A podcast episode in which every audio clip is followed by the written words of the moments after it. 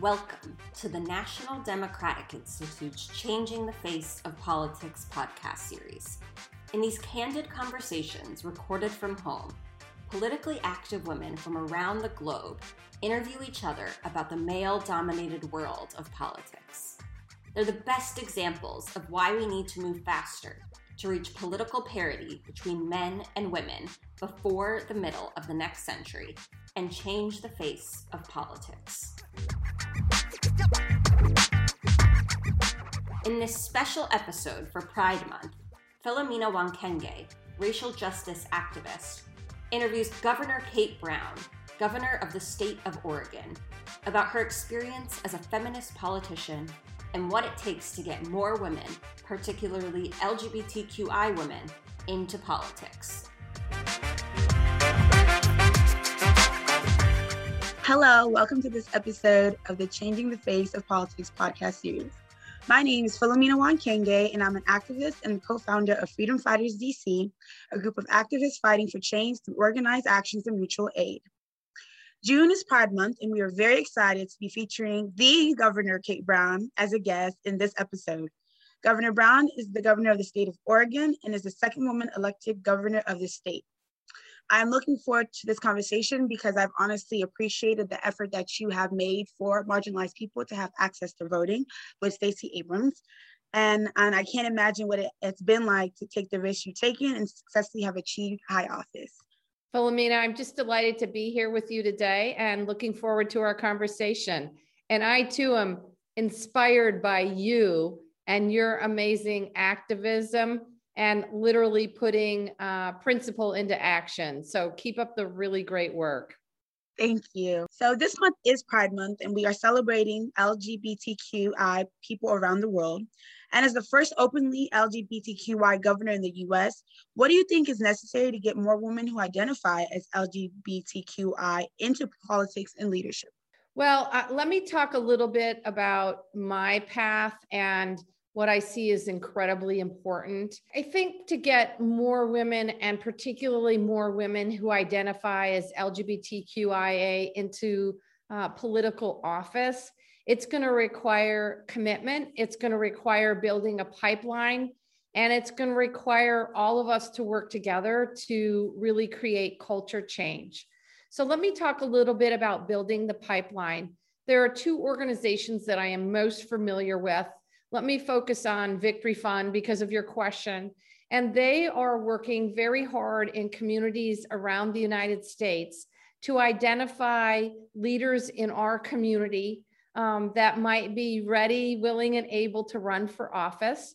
And they hold leadership trainings to help folks um, get prepared to run for office. And that includes basics, communication skills, learning how to fundraise, but also um, talking about issues. It also requires um, building the pipeline, and organizations like Victory Fund help create a pipeline for the future. There are other organizations out there that I'll talk uh, further uh, along. But the other thing that I think is incredibly important is I have a saying you can't be what you can't see. And it's so important for LGBTQIA kids across the country to see role models, folks like Secretary Pete Buttigieg, US Senator Kyrsten Sinema, and others across the country, folks that might look like them. That is also incredibly important. And I think it's all of these pieces. And then obviously, it's continuing to build a network, creating community connection and helping others. All of those pieces are instrumental to diversifying the pipeline and making sure that more LGBTQIA women uh, move into office, political office. It's so inspiring because it's such a beautiful thing to see you advocate and give people a platform that identify with your path and so I definitely wanted to know what motivated you to get politically involved. Was there a personal connection to an issue, a political party, or uh, a family member that motivated you to take this direction? Well, there's a couple of things. Let me be absolutely perfectly clear. I've been a feminist since the day I was born. I remember uh, convincing my mother uh, that Roe versus Wade, the court decision in 1973, was a good thing. And I've been fighting uh, for feminism uh, for as long as I can remember. But it was really my experiences as a young lawyer uh, that uh, created the momentum for me to come to the state capitol and fight for justice and equality. And that was experiences I had as a young lawyer when I went to work every single day, afraid that I was going to lose my job because of who I was in love with at the time. And I vowed that if I ever had a chance to right that wrong and to end uh, discrimination against LGBTQIA people in Oregon, I would take that shot. And fortunately, a few years later, I had an opportunity to come to the Oregon State Capitol as an advocate on women's issues and had an opportunity to work uh, to tackle discrimination and to end uh, discrimination in this state. And I've been fighting ever since. and keep up the good fight. And I heard you mention that you've been a feminist since the day that you were born. Why is having more women and girls oh. engaged in politics important? And uh, what impact of their engagement have you seen throughout your career and development? Oh my gosh. So I, truly believe that when our leadership table, the people making decisions, is diverse, and that obviously includes the voices of women and women of color, that the public policy that develops as a result of that table is more reflective of our communities. Uh, it is more respectful and it is more resilient, that is much more likely to last because it does reflect the community so much better. And I will just tell you in my 30 years, if you can believe that, in the state capitol in Oregon, and as I see more women, and particularly more women of color, it really changes what the agenda is. And the agenda becomes what is uh, so important to our communities of color and our women and our families across the state. And that's a really, really good thing. And so, do you think that now it's becoming easier for uh, women to engage in political leadership positions, or do you think it's still fairly as hard? I would say yes, it is easier, but change takes time. And as I reflect back, one of the bills that I worked on as an advocate, as a lobbyist in the 91 session was legislation that allowed parents to stay home if their children were sick without fear of losing their jobs. We now call it family medical leave. And Oregon became one of the first states in the country, in the entire country, to pass family medical leave. And I realized that I could make a difference. But I have to tell you, our sort of holy grail around this policy, family medical leave, was to make sure it's paid because we know that for middle class families, they could take the time off. It was just uh, lower income families that really struggled. So we've been working since 1991 to pass paid family medical leave. And we finally passed it as governor. I signed it into law in 2019. So change is hard, change takes time, it requires passion and patience and persistence, but it's absolutely worth it. In terms of, is it easier for women to get elected to office now than it was 30 years ago? I would say so, yes, because voters are more used to seeing women in uh, these elected uh, offices. However, I would just tell you that women being elected to executive posts, particularly women of color, is extremely challenging. And we know this, right? Because we see very few women governors across the country, uh, a little more than a handful. And obviously we just saw our first uh, woman vice president and yes it's very very very very exciting voters see women in elected office in legislative positions because women are they see women as culturally more able to deal with the legislative process right women tend to be more collaborative or uh, congenial and they see that as a very comfortable space. for women, a more natural space, if you will. Mm. In terms of executive office, this has been a huge change, a huge challenge to elect uh, women to these posts. And we still have our work cut out for us, but change is coming, that I'm sure of and to uh, follow up uh, uh, with what you just said, actually, perfectly. Uh, so, do you think there is a difference in the way women and men lead and engage with others? I think so, yes. When you ask someone just on the street what their description is of a leader, is it's generally a male person uh, riding in on a horse to save everyone, right? My vision, and I think a lot of women's vision of leadership is very different. We roll up our sleeves we bring people to the table and we figure out how to uh, we call it gsd get stuff done. And it's a very collaborative collective effort. But when you do that um, you lose your focus on one person and it's more uh, a uh, ground up movement and it is less likely that the woman elected official at that table will get credit and we're seeing this very, very realistically play out nationally right now throughout the pandemic. If you were to ask most folks who they see of uh, see as leaders throughout the pandemic, they're likely to name a couple key male governors, some Republicans, some Democrats. But as I look uh, to the work that my women, my fellow women governors have done, both Republican and Democratic, it's absolutely phenomenal you know, you look at what uh, Governor uh, Michelle Lujan Grisham has done in New Mexico. She's dealing with a very vulnerable population, a very diverse population. She's number one in terms of getting uh, vaccinations into arms. That's extraordinary. And I rarely see national articles giving her credit. Governor Gretchen Whitmer done an amazing job battling her Republican legislature and people who literally want to kidnap her.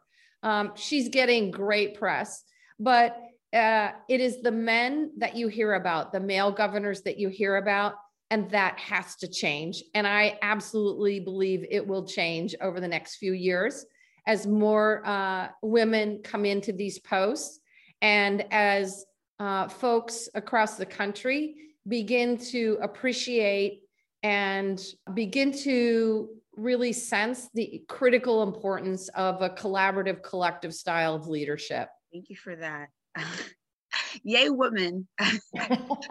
Definitely always a woman. And I appreciate you and all the governors and the work that you guys are doing during this crazy, crazy time.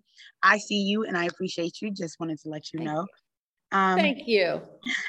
So, what surprises you uh, about being in the public political office? I know you've been in it for about 30 years, but are there any uh, surprises that still come up?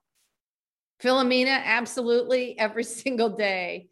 But I, I think for me, the sort of the biggest eye opener uh, for uh, this uh, past six years that I've been in the governor's office has truly been the impact of emergencies, uh, natural or other, on our m- most historically underserved communities of color and low income communities.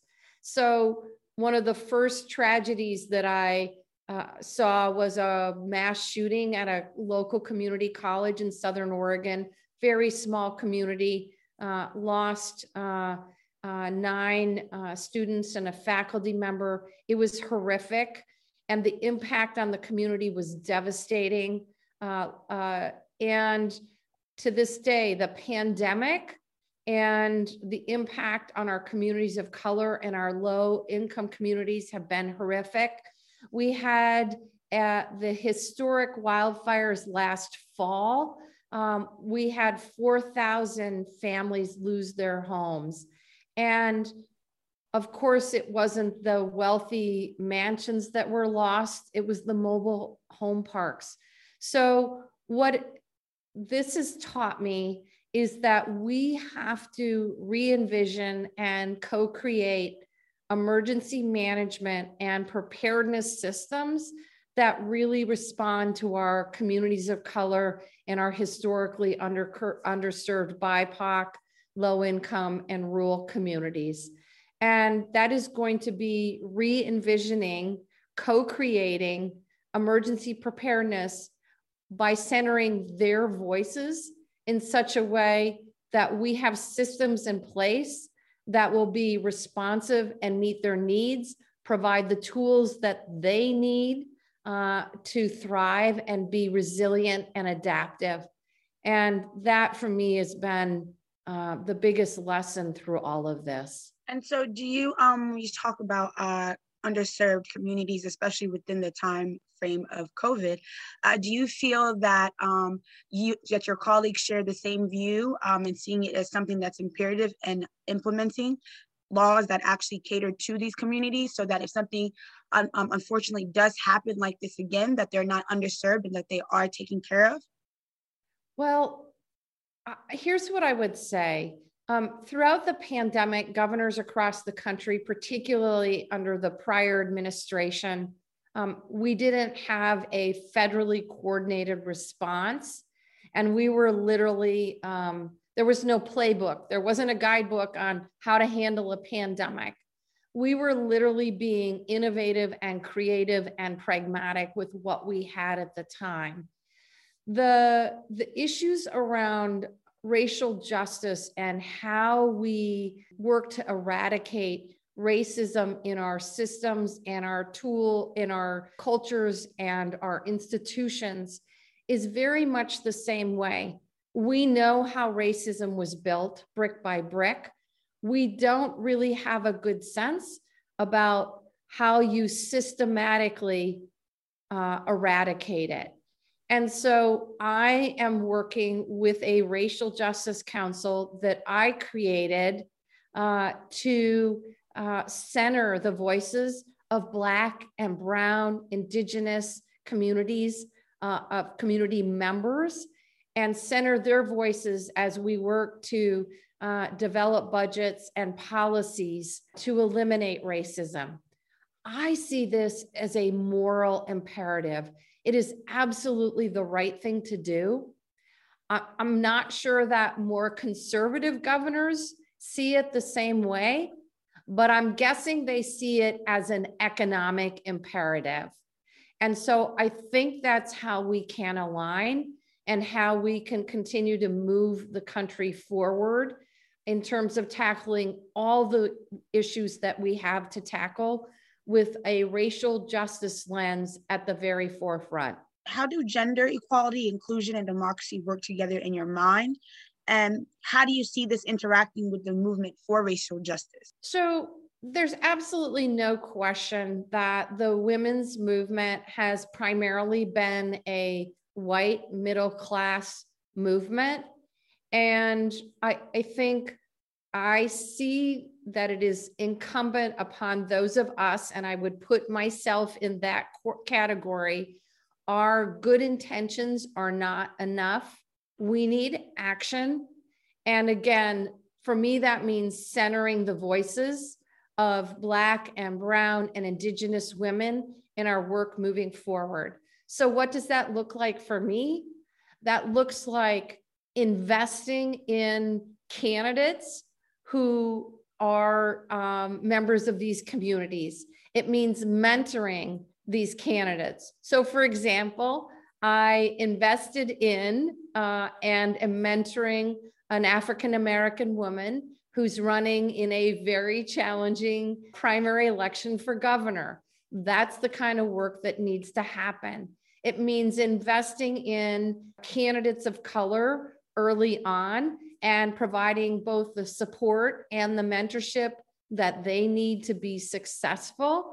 And it means um, as we are developing, whether it's a feminist platform or a racial justice platform, that those of us who have had an opportunity to lead, um, that we let others, younger generation, more diverse generation, step up. Philomena, leadership is a muscle it only works when flexed.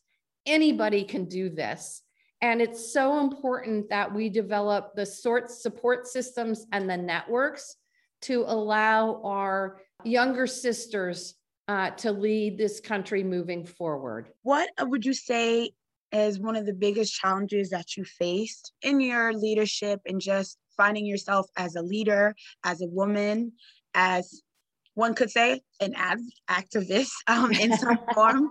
Um, and I just wanted to know that because I know it hasn't been easy and it's challenging. So uh, I, I, I, think uh, the biggest challenge uh, that we face and that I have faced is how do we let folks know, uh, the majority population know and understand that diversifying the state workforce, that ensuring that our agency directors reflect the communities, that our boards and commissions um, represent um, the diversity of Oregon, that our judges are a diverse group of people.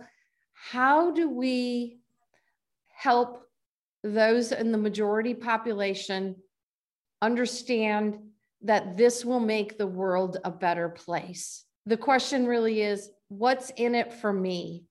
And I both understand intellectually and feel that by making the pie bigger that that is a good thing for this country and for this world but other folks feel that they're taking their piece of pie away from them and that is the challenge I think we face, not only as a state, I face it as a leader, but as a country. And what will you do to accelerate the pace of change on women's political empowerment in the next 10 years? uh, let's see. So I, I, mentioned Victory Fund and their work to grow the pipeline. Uh, the other organization that I see happening around the country that is really helping women is uh, Emerge Oregon. And I know there are Emerge pro- programs in states across the country, but literally you apply and you get accepted in Emerge, and it's like boot camp uh, for folks who want to run for office. It gives you basic tools, communications, learning how to fundraise, and most importantly, it builds a network. Just to give you a sense, the uh, majority of women Democrats in the legislature are from the Emerge program. And that tells you how instrumental it is um, to giving women uh, the skills and the support they need to be successful in elected office. It's for the first time ever, the state house has a majority of women out of its 60 members, and that's a really good thing. Again, go women. so, what are you most optimistic about um, in regards to women empowerment, what our future is going to look like as feminists, as womanists um, going forward? I am most optimistic about the next generation, your level of confidence, your communication skills, your tech savvy, uh, there is absolutely no doubt in my mind. You're not going to only shatter the glass ceiling, you're going to break it into millions of pieces and create a whole new level. And that's what gives me hope for the future of my state and for the future of the world. Well, thank you, Governor. It's been a pleasure to not only speak to you, but to get so much insight on what it's like to be you um, as an, as a politician, as a governor, and as a member of the LGBTQI community. And we thank you for all that you do and for advocating for us and fighting for our rights to vote. And good luck. Thank you, Philomena. And we didn't even talk about voting access. We can do that next time. Thank yes. you for your great work. Keep it up. We can Thank do you. this. Thank you for listening to this episode of the Changing the Face of Politics podcast series. To learn more about the series and NDI's initiative, please go to NDI's website at ndi.org.